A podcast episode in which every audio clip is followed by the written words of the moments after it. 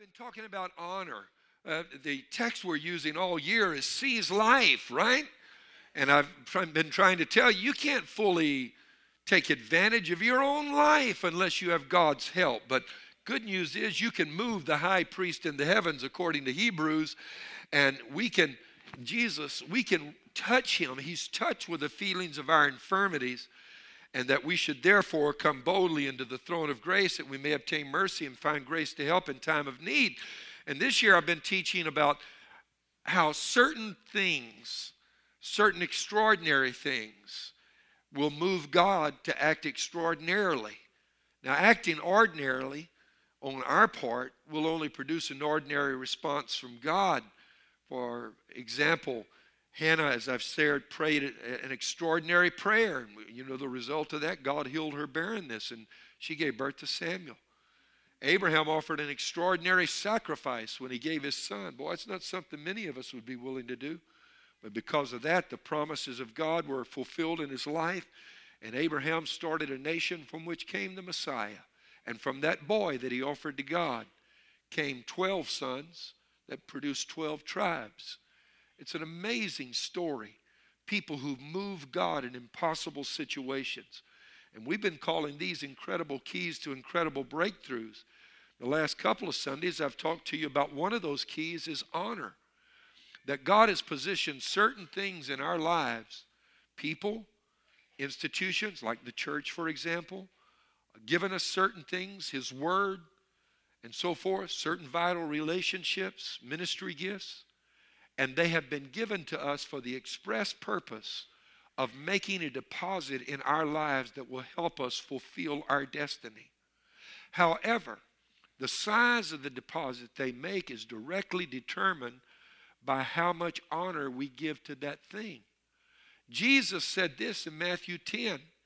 He said, If you receive a prophet as a prophet, you will receive a prophet's reward. Now, what is a prophet? That is one of the most dynamic, explosive, and powerful ministries in all the Bible. Picture Elijah calling fire down from heaven, okay? That, that's the ministry of a prophet. If you receive him as a prophet, you receive an award equivalent to that impact the ministry of a prophet makes. However, if you receive that same prophet as only a righteous man, you only receive a righteous man's reward. What makes the difference in the size of the reward you receive is how you receive that person, the honor you show them. Now, I want you to read this Psalms 138 and verse 2, because I'm talking about honoring the Word of God. I will worship toward your holy temple and praise your name for your loving kindness and your truth, for you have magnified your word above all your name. Wow! God has magnified his word above his name. In the name of Jesus, you'll cast out devils. The name of Jesus, you'll pray for the sick and they'll recover. In the name of Jesus, you'll go and baptize people and they'll be converted. At the name of Jesus, every knee shall bow of things in heaven, things on earth, and things under the earth. The name of Jesus is powerful. But what does God's word say? He's magnified his word even above his name. Whoa. Father, I pray today that you will speak to us right now and help us to place your word in a position of honor in our lives that we might receive the benefit that your word is intended to give to us. We ask for your glory, and we ask it in the name of Jesus. And according to the teachings of your word, we ask for this. And everybody said, Amen. Last couple of weeks, as I said, I've been talking about honor. Now, I don't think that I really need to tell you that the Word of God is not highly honored around the world, around America, especially much anymore. Have you seen what happened this week in our city? That our mayor has subpoenaed the sermons of pastors? You haven't heard that? Some of you have. That's right. As you know, she forced through a bathroom amendment. And that bathroom amendment says men can go into a woman's restroom, into their locker room, into their shower room, if they feel that they, though they're a man, they're actually a woman in a man's body. That's the amendment. Not making that up. They can find businesses if they don't allow it to happen. Churches. And because the Christian community rose up against it, she passed it through the, the city council, even though 82% of this city was actively opposed to it. She completely ignored what the city was wanting her to do, went ahead and passed it. Now, this, I'm just giving you a, a history recital right now. And the church community rose up, and the way the law is written, if we got 17,000 and oh, however many signatures on a, on, on a petition, we could force it to be on the ballot in November. So, in a matter of a few days, there were over 50,000, 55,000 signatures. So even the city clerk, after 21,000, said that's more than enough and uh, qualified.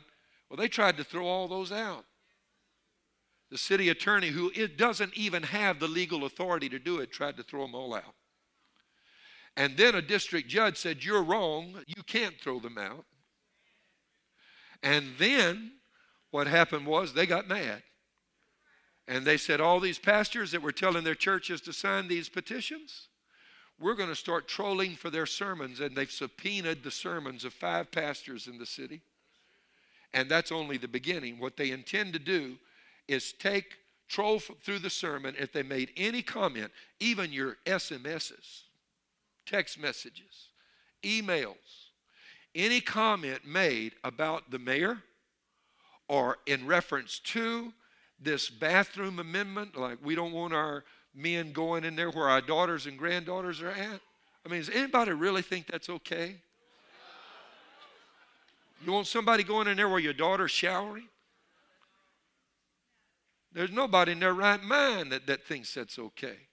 But if any statement made about it, what they intend to do is take those pieces out of the sermon and hold that person up for ridicule and scorn and make them appear to be a bigot.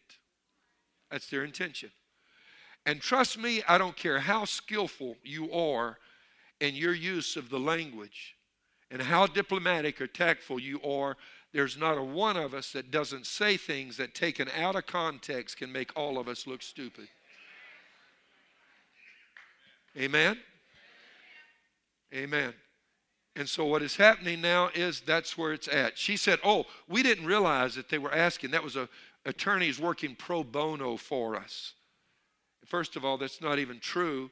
She said that because the next day she then tweeted and said, if they preached it, it's fair game. So that's where we are right now. Now, how did it reach this point? How did it ever come to the place in the United States of America?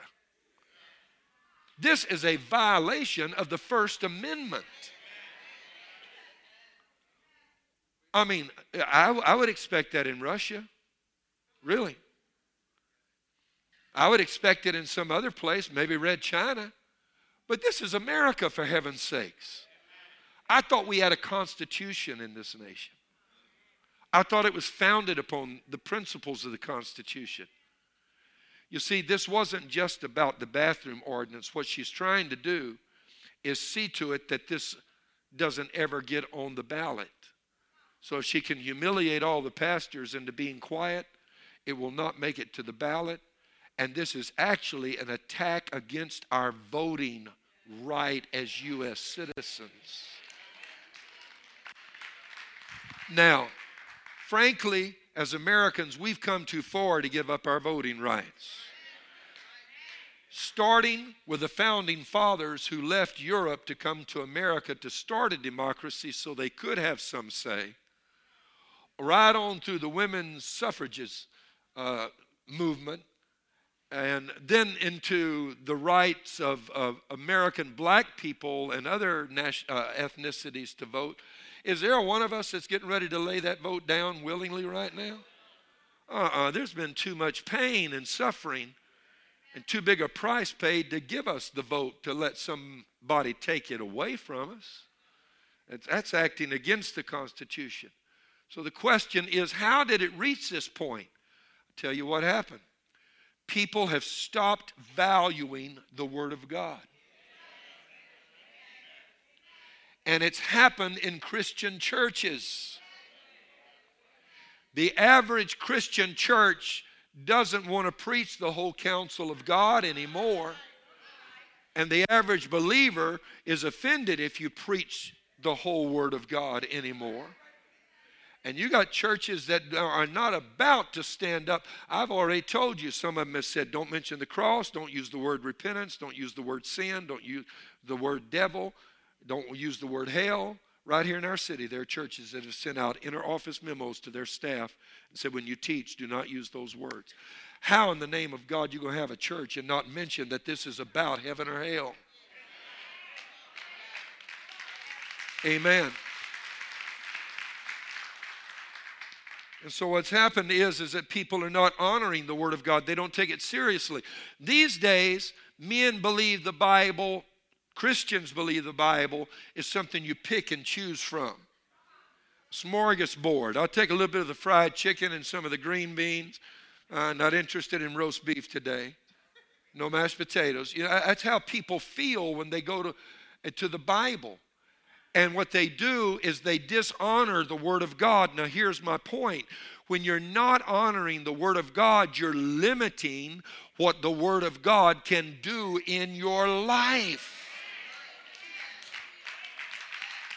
Amen. They're not taking the Word seriously. Got a joke for you. Kind of like Boudreaux's boss didn't take him seriously. Everybody kept telling the boss man, at Boudreaux, he knows everybody. Man, he knows every Boudreaux knows everybody. There's nobody Boudreaux don't know. He got tired of his people telling him that, and he said one day, "Okay, Boudreaux, prove to me that you know everybody in the world. Do you know Tom Cruise?" And Boudreaux said, "Oh, me and Tom go way back, Sha." So the boss bought airline tickets to Hollywood, and pretty soon he and Boudreaux were standing in front of Tom Cruise's house and knocking on Tom Cruise's door. The moment the butler opened the door, he grinned and said, Welcome, Mr. Boudreaux. Let me go tell Mr. Cruise you're here. He'll be delighted to see you.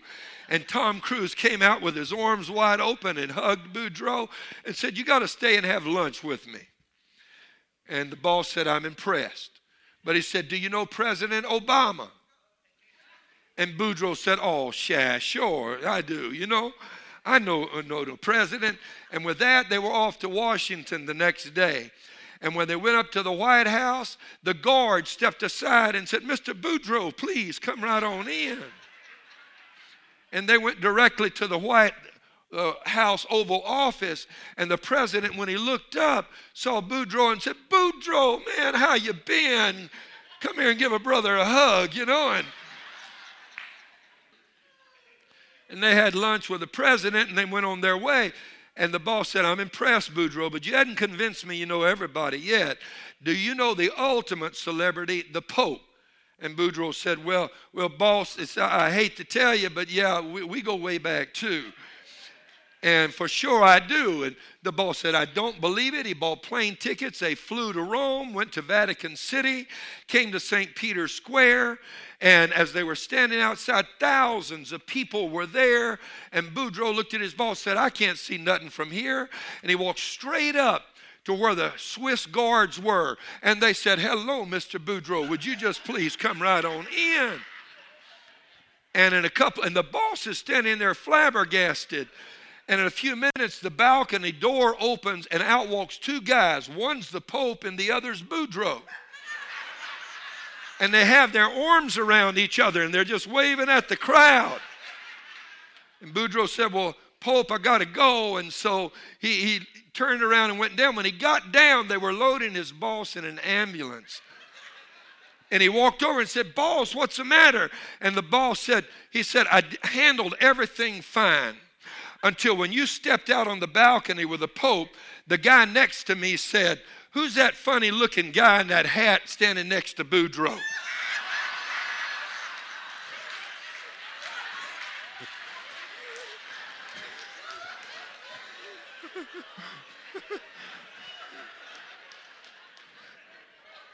Don't disrespect Boudreaux now.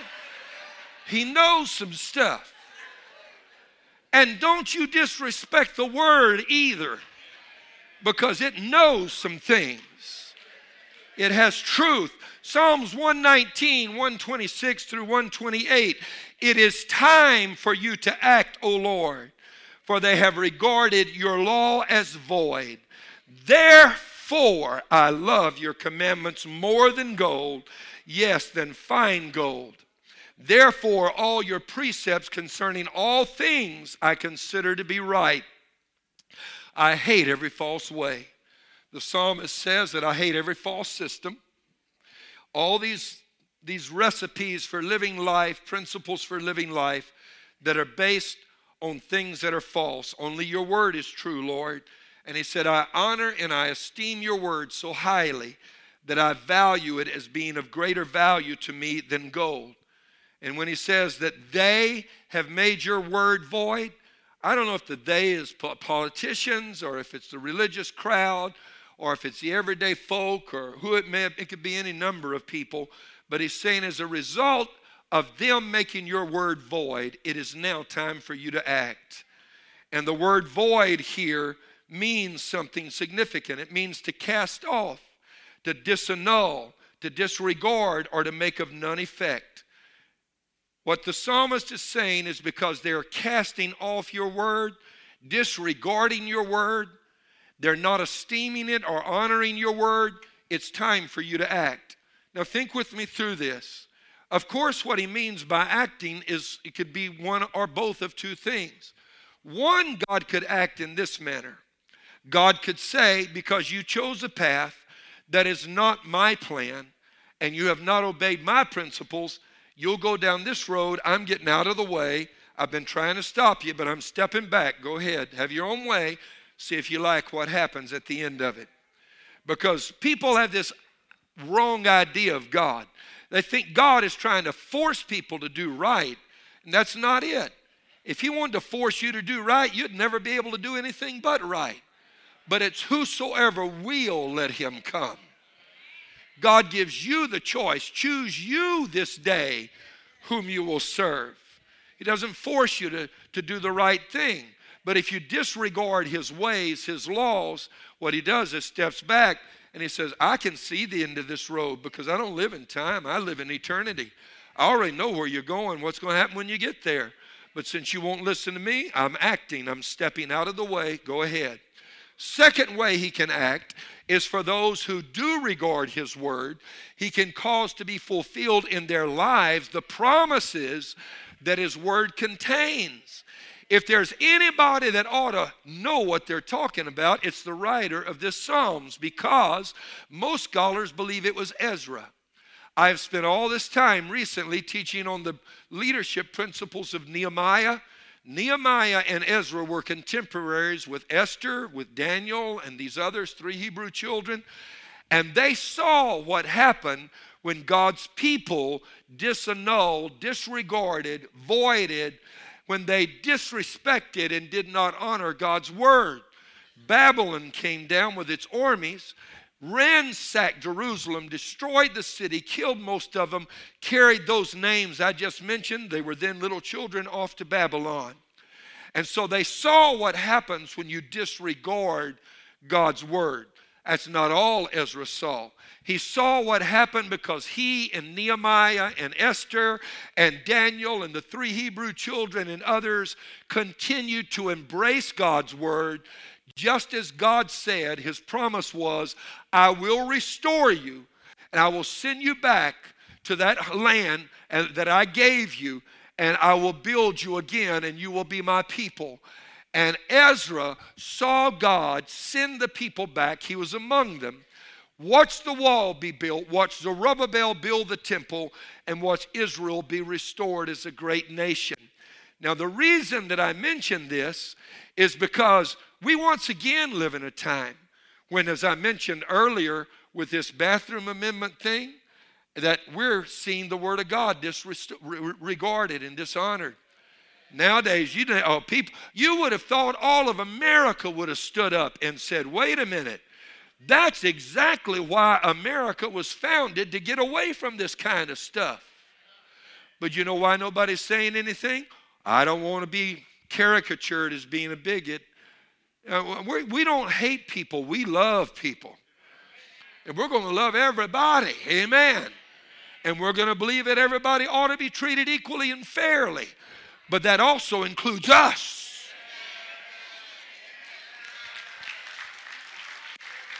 Can I hear somebody say amen? You have to treat Christians right. We're the majority in this nation. And whether you like it or not, that's just the way that it is. And I'm talking about whether they like it or not. And so God said, I, this is what the word says.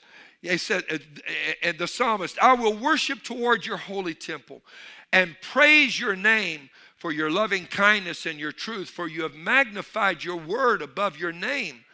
Why would God magnify his word above his name? His name is where the power's at. His name is where the authority is at. Amen. When the president stamps something or puts his signature, his name on it, there's power. When you put your name on a check you've written, there's authority. I can't write that and sign my name on it and expect the bank to honor it. Our name has authority. But what does God honor above the power and authority of His name? He honors His word. Amen. Why? Because as powerful as your name is, remember this if you don't keep your word, your name will be discredited. Hallelujah.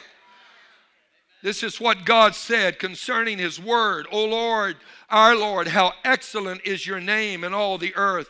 You have set your glory above the heavens. His name is lifted up.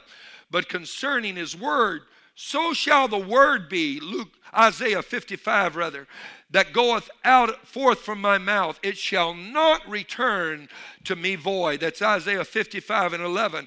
But it shall accomplish what I please, and it shall prosper in the thing for which I sent it. What did God say?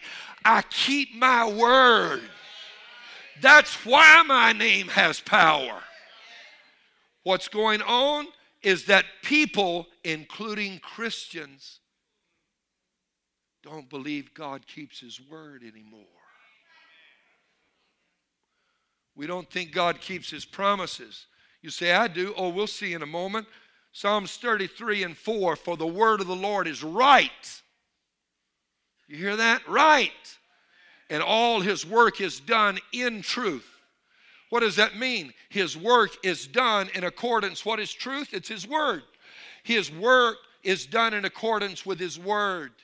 If He said it, that's what you can expect the outcome to be. Well, let's take a look at it because I shared with you a couple of weeks ago the statistics. Only 5% of Christians now tithe. Since the recession, 24% of Christians have stopped giving anything.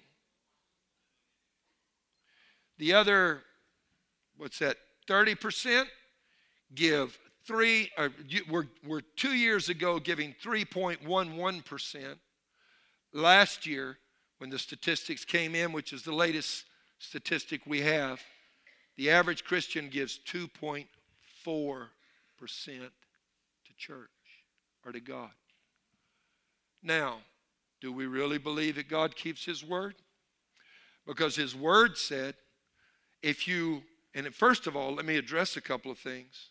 You want to hear some craziness? Go to YouTube. Type in tithing. People out there tell you all kind of crazy, not New Testament, it's not even biblical, only for formers. Well, first of all, I, I want to say that's not at all true. I can find three places in the New Testament just off the top of my head where there's tithing. Jesus spoke about it, Paul talked about it, and the writer of Hebrews talked about it. So that's not even true. And you can't say it's under the law because it was, goes all the way back to the Garden of Eden itself. When God told Adam, don't eat of the fruit of that tree. What God has always wanted to do is be your source. The Lord is my shepherd, I shall not want.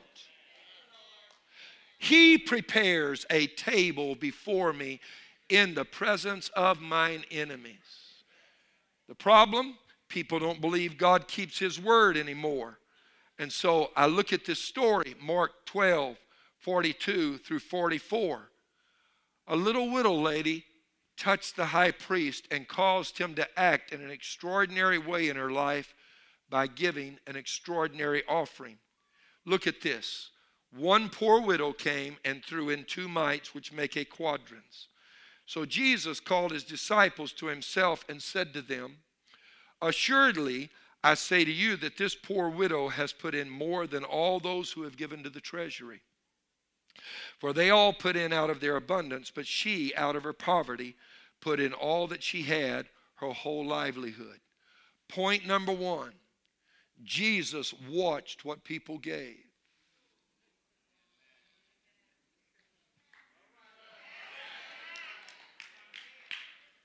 Some folk, that upsets them a whole lot. And you will notice the one that it upsets is the one that isn't giving.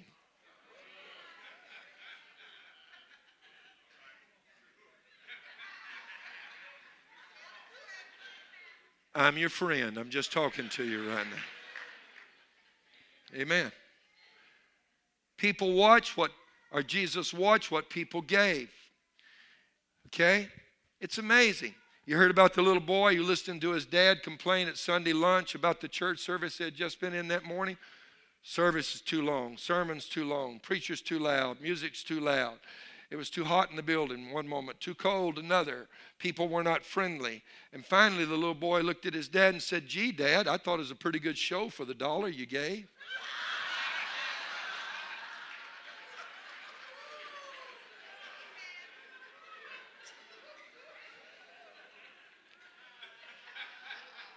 I'm your friend. I love you. I'm here to help you. This lady did not have as much monetarily as others did. That's a second point. She gave her all. Many people completely misunderstand this story and think, and a lot of pastors abuse it, a lot of ministers do, and try to tell their congregation to give everything they've got. That's not even what Jesus was talking about not trying to use this story to make you give everything you have. He's trying to show you a principle.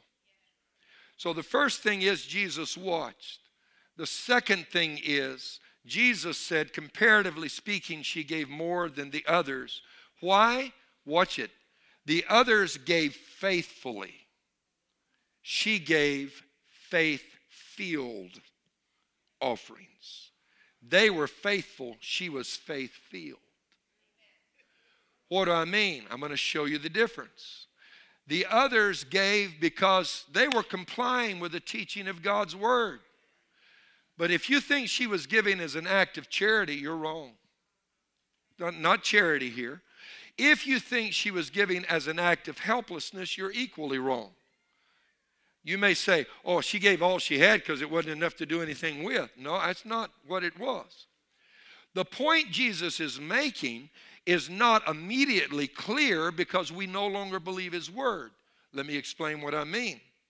His Word teaches that if you give, you will be blessed coming in and going out. Oh, I'm preaching better than you're responding. That if you give, He will open the windows of heaven and pour you out a blessing that you cannot receive. And He will also curse the devourer for your sakes. One of my sons in this church told me just this a, a, few minutes ago. He said the latter is of greater significance, he thinks, to him than the first. Because when the devourer is cursed, you get peace of mind, you get to sleep at night. You don't have a lot of rough stuff going on. And he said, Trust me, I've been where I could not sleep at night. I relate to that right now. Amen. Can I hear somebody say, Praise the Lord? Well, our problem is we don't trust God to keep His word. You say, well, all Jesus had to do, now here's the key point of this whole message, is why didn't He tell us how the story ended with her? She gave her all. If he had just said how it ended, she left and she got a Cadillac and a new house and won the lottery. We would all say, Here we are, Lord. There's a reason he did not include that in the story. It's because he wants you to do what she did. She gave with a faith filled expectation. Why?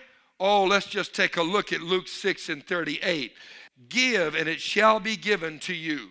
Good measure, pressed down, shaken together, and running over will be put into your bosom. For with the same measure that you use, it will be measured back to you.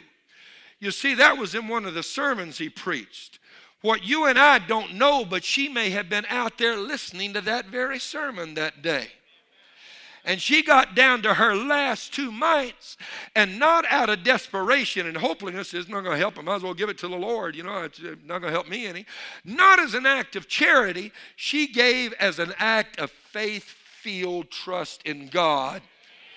And the result of that is she received exactly what Jesus said she would receive, which she was blessed, pressed down, heaped up, running over. You say, Did it really happen? Let me just be real direct with you. Was she blessed? To suggest anything other than that is to accuse your God of perjury and to indict the Almighty for prevarication. It is an affront to God's honor and a challenge to his integrity to even suggest the story turned out differently after he's already promised that if you gave, he would open the windows of heaven and this is how you would be blessed. Amen. The reason this passage of Scripture is so meaningful to us, and the reason he did not tell how it ended with her, is he already said what would happen. She took him at his word. He's looking at us and saying, Why don't you? Oh, somebody in the building needs to say, Amen. 2 Corinthians 9, 6 through 8, but this I say he who sows sparingly will also reap sparingly. And he who sows bountifully will also reap bountifully. So let each one give as he purposes in his heart, not grudgingly or of necessity. Don't say, oh, all right, here it is. And not out of necessity. That can mean one of two things your necessity or the church's necessity. Don't give because, oh, I, I, got to have a blessing, God. I'm, oh, Lord, this is all I got. I, it's not helping me. Please, please. That, Don't give out of necessity. And don't give because the church has a need. Give because you have faith that God said it would be returned to you with abundance. Amen.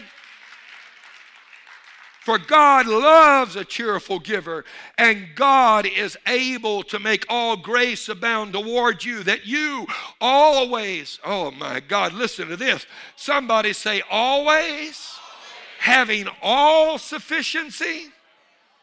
Say it, all sufficiency in all things may have an abundance for every good work. What? Abundance. Anybody want abundance? You want to have sufficiency in all things? Some people say, Well, I didn't really get so blessed when I, I tithe. You don't know how blessed you might be, honey. Maybe the devil had a big C put on a certain date on your calendar, and because you gave, God cursed the devourer and you don't have cancer.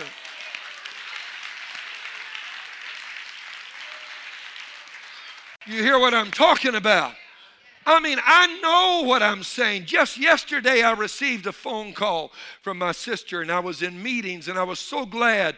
The last couple of months have been a very difficult time for her.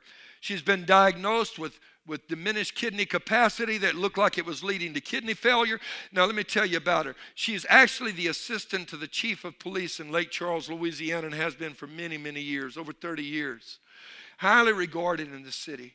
But they changed their insurance policy. And you know what? Everybody had to take a physical, and they found a list of things with her, including heart problems, kidney problems. that could possibly lead to kidney failure and a growth on her thyroid that they said doesn't look good and could be malignant. Whole number of things. We've been praying together for the last couple of months. I'm telling you, there's power in the name of Jesus. Amen. There he is. But the reason there's power in the name of Jesus is he honors his word above his name. And his word said, By these stripes ye are healed. Hello, somebody. So we prayed in the name that he has because he keeps his word. She called me yesterday, one after another. They've been checking off the list. They sent her over to Houston, kidney specialist, cardiologist. And yesterday afternoon in the mail, she got the biopsy report on the growth on her thyroid. Completely benign. Amen.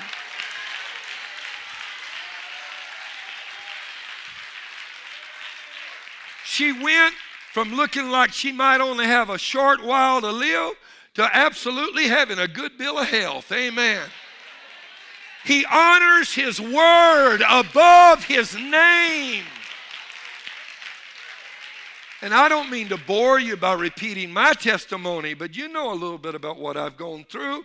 Some of you may be new, but if you've heard it before, just give me a little enough grace to just say it again.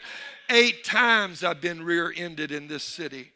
Told I'd be paralyzed if I sneezed wrong eight back surgeries, multiple fusions, all kind of metal in my body. Knee messed up, had to be replaced, and everything else, cancer and heart disease, uh, not disease, but a, a, genetic anomaly I didn't even know I had. 24 surgeries. I don't know, how many of you had 24 surgeries? And two of my doctors told me 14 years ago I would be medically retired within the next two years. One of them is a teaching professor at Baylor Medical School right here in Houston. The other was on the cover of Texas Monthly Magazine as one of Texas's super doctors. They both said, two years, that's all we give you. You're strong, but you're going to have to give in to the inevitable. You will be retired in two years. That was 14 years ago. He honors his word above his name. God keeps his word, is what a. Don't you feel the Holy Spirit in this room right now? It's not just opening heaven, he curses the devourer.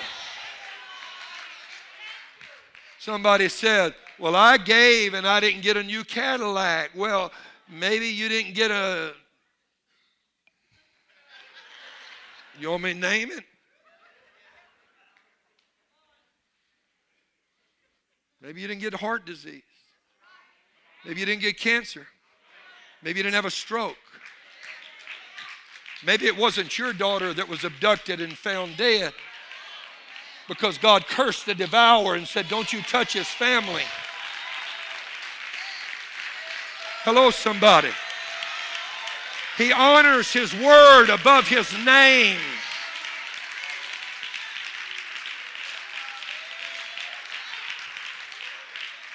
So the question is Was the little widow blessed? If you even have to ask that question, you don't believe the word of God. Because God said, If you give, you will be blessed. And that is wherein lies the problem, is that we have allowed our trust in God's word to be eroded away. We no longer believe that his standards for marriage are correct. Lifestyle. Everything else, we just kind of look the other way. We don't, oh, we don't want to be a bigot. Sorry, excuse me. You know? People are confused today. Amen. I'm, I'm done. But I've watched through the years as people have trusted God and been blessed because they have. Yeah. I've watched people give everything they have because God told them to and watched them explode into prosperity. Don't any of you ever feel jealous of my son in law and Michael White, Jeff Nalling and Michael White? Don't you ever feel jealous of them because they're doing well in business? And I, forgive me for calling their name. I don't want to put them on the spot. But if you knew those boys and how they were faithful to God and how they went through things, my son in law, I didn't even know because he's my son in law and he was too proud to tell me. He had run up credit card bills, struggling to make a living for his family, my daughter, my grandchildren. And one Sunday morning, laid every dime he had in his pocket right over here and said, God, I'm giving it to you. It's not even enough to hit my bills. I'm trusting you to help me. And do you know, God gave me a word that morning. I didn't even know it was from my own son in law, from Mike. And I said, somewhere in this congregation, somebody's birthing a breakthrough in the next 30 days, and they launched their business and it's exploded. Okay, but what you need to know is not that it exploded, it's that they did what the widow lady did. They gave in faith, faith filled giving. Amen. And if either Mike or Jeff are here right now, I'm probably embarrassing the daylights out of them, and please forgive me. I don't mean to. I think of another one of my friends that used to live here in this city, attended this church, and his dad was a pastor, and he's got a brother that's a pastor that has become one of my spiritual sons, and I preach for him every year. Pastors in Roanoke, Virginia. And I was there this past May, early May.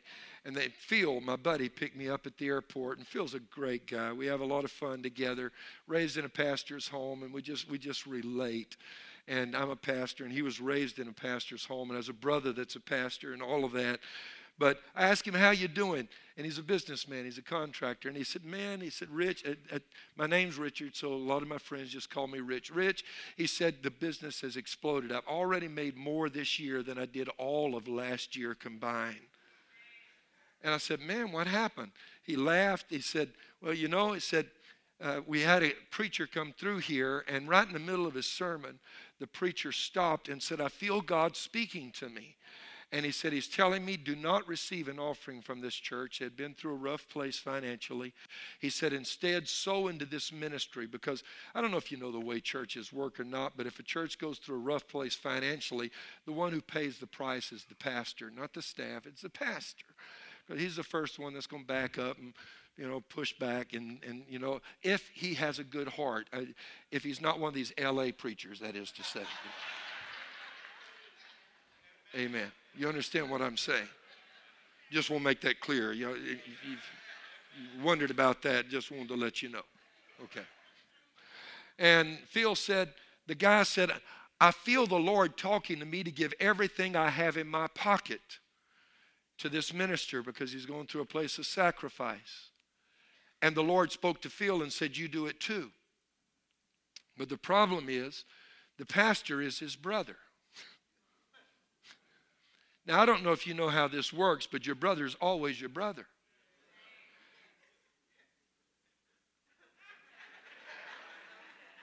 And sometimes that's all he is, is your brother.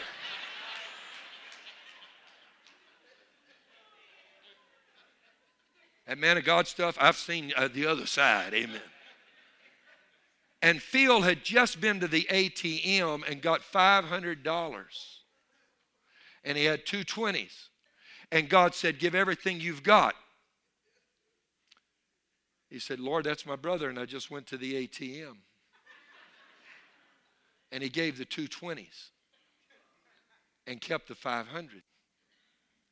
And he left church and he was feeling so condemned and beat down. He just he was just really feeling bad. He got home, he told his wife Kelly, she's a sweet lady and loves God, and said, This is what God told me, and I didn't obey. What am I going to do? His wife said, Honey, you need to call your pastor, your brother, called him by name, Kerry. You need to call and have him meet you at the church and give him what God told you to give him.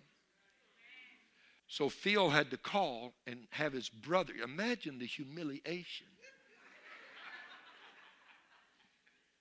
He called his brother and had him meet him at the church and said, I didn't obey God. This is what God told me to give, but you're my brother. I only gave $40. So.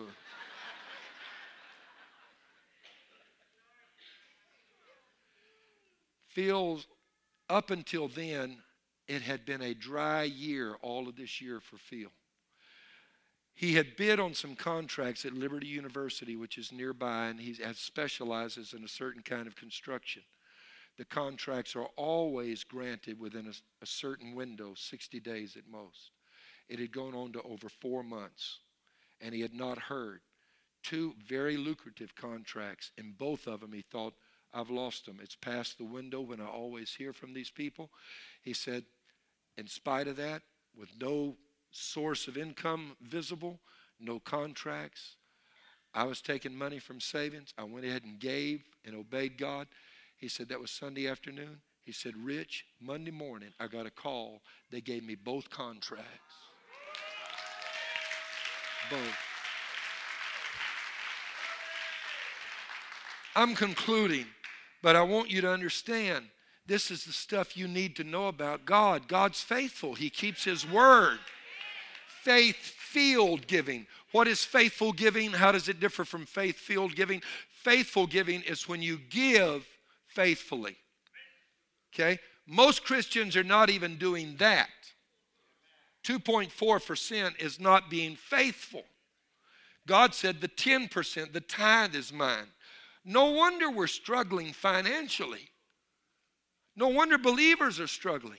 Faith filled giving is not faithful giving, it's giving with faith that God is going to keep his promise because you have obeyed.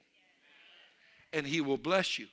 The little widow lady, the reason she gave was not to be faithful. To be faithful, all she had to do was give a tenth. But she gave it all. She was giving in a faith filled manner. Phil's brother lived here in Houston. He now lives in Dallas and he's an entrepreneur. And he started business after business. Many of you see these little white courier trucks. I think they're white, running around, white or blue, running around town, courier delivery trucks. He started that business. He starts one business after another and sells them. He's made a ton of money, done really well for himself. But when he was struggling, one day his wife sat down and went through the bills with a calculator and called him and said, Stan, said, we don't have enough money to pay tithes this month. I just did a run on our bills that are coming in and what we've made. We don't have enough money. Phil said, let me see. Or Stan said, let me see that.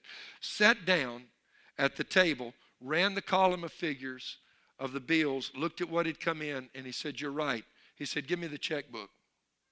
And his wife gave him the checkbook, and he wrote out a check for their tithing for twice the amount that he actually was going to pay. He said, Let the devil try this again.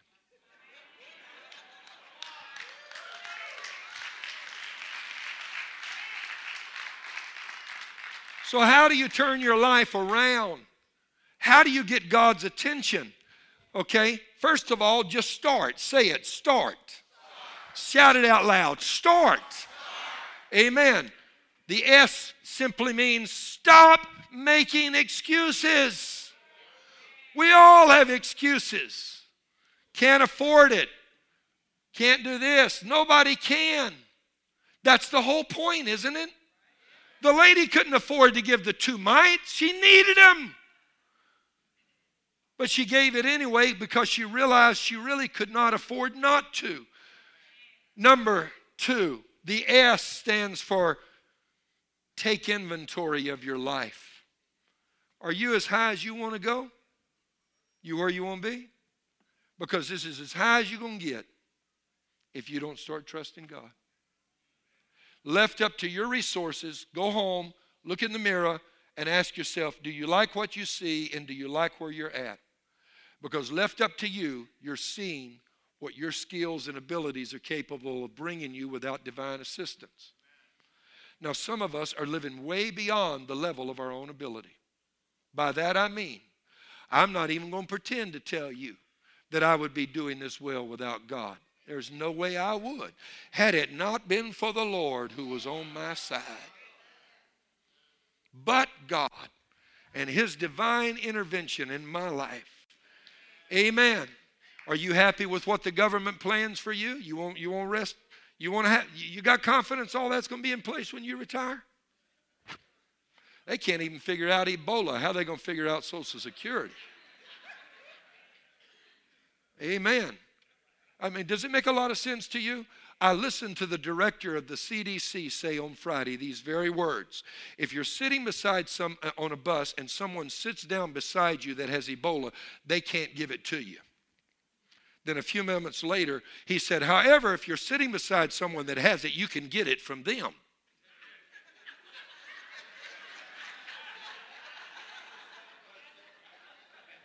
can't get it, can't give it but I get it. Why would I want to get it?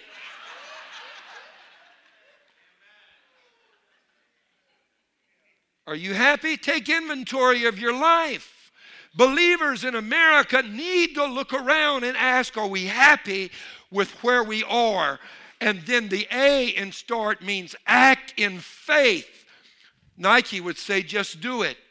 Do it without fail, and God won't fail you. Amen. But never do it perfunctorily. When you give, give in faith filled actions to God, like the little widow lady did. Don't just give it faithfully, give it as faith filled. And then the R in start would be for refocus. Refocus. Get your eyes off of this insanity that the world has got us focused on and all of this craziness that they have made us believe and and all of this unbelief that we've allowed to come into our hearts because they don't want to honor God. It's time for God to work because they have made void his word. He honors his word above his name. Let them be the ones that go the wrong direction. I'm not. I need God too bad. I want to refocus on God. I need His help. Amen, somebody? Refocus. The Lord is your shepherd, not you. Not government. Hello, somebody. Not the Democratic Party, not the Republican Party, the Libertarian Party, the Tea Party, or any other party. Amen. It's the Lord that's your shepherd. Say it with me. I will lift up mine eyes unto the hills from whence cometh my help. My help cometh from the Lord that made heaven and earth.